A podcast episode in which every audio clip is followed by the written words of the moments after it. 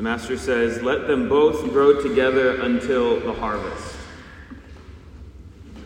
The Lord's words in today's gospel are meant as an assurance to us, an encouragement. It's real simple, just to remind us that the presence of evil in the world cannot be a cause for us to lose our peace. It's true with regards to external difficulties and challenges, of which there are many, um, again, both in the church and in the world. Uh, and also, it's true with regards to interior difficulties. The presence of evil that we discover in ourselves as we, as we come to prayer, as we come to confession, and we continue to strive, to strive and struggle against temptation. Um, these things are also not a reason for us to lose our peace. Temptation and its attacks against us, let's be honest, it's just a normal part of the Christian life. Uh, but more than that, they're in fact um, extremely beneficial to us if we know how to respond to them well.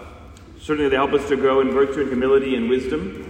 And they also help us to see and understand more clearly uh, that which is good, that, that which is truly good.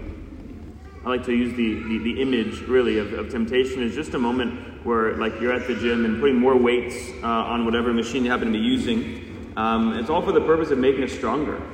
In the context of all of that, uh, we also get to consider just briefly the reality of failure. Sometimes failure uh, becomes a, a, a, reason for us to think um, that temptation ought to be something uh, that, again, makes us lose our peace, okay? Uh, and we use the language of fear sometimes with that.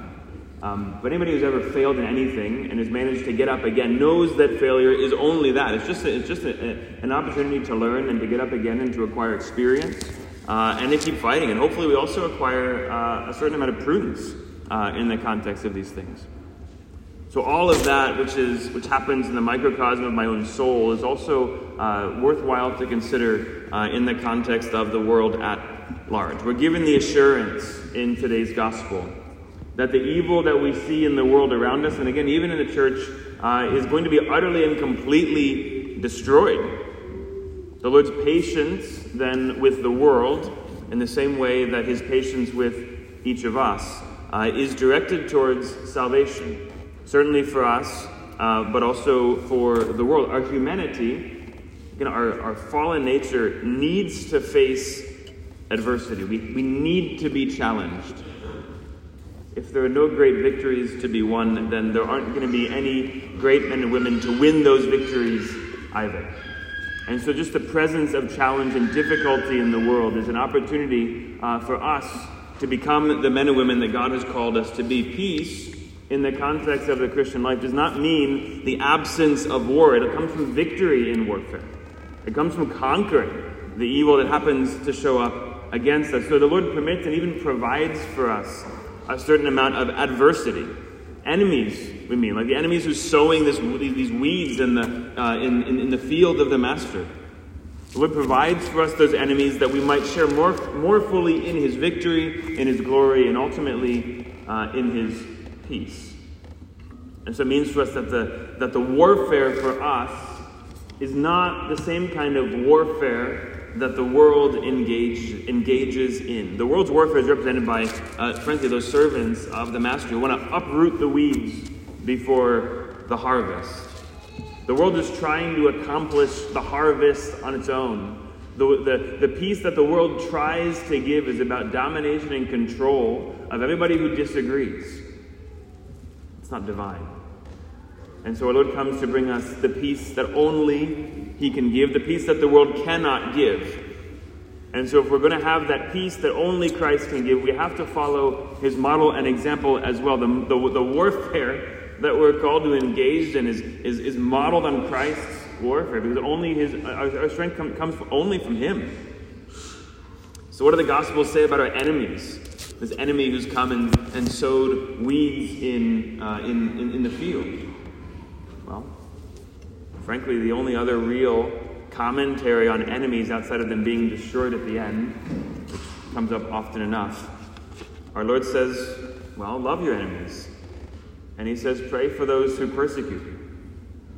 And we do that all the while teaching and preaching and living out that which is good, in season and out of season, without fear, and for the sake of the salvation of the world. It's precisely the preaching and teaching and living out the fullness of the gospel that turns the enemies against us in so many ways.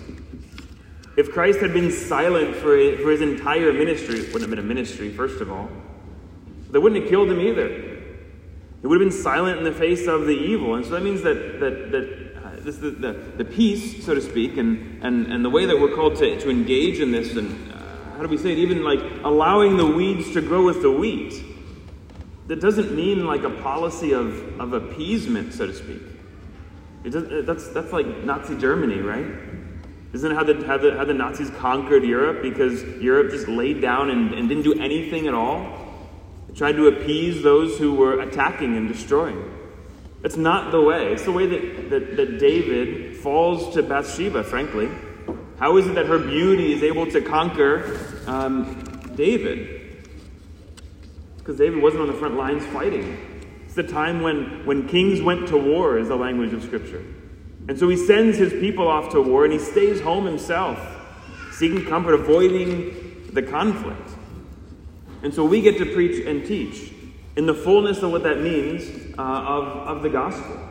To preach that Christ is, in fact, the only Savior of the world, and that all men are saved through Him. And there's no, no other name under heaven by which we are to be saved.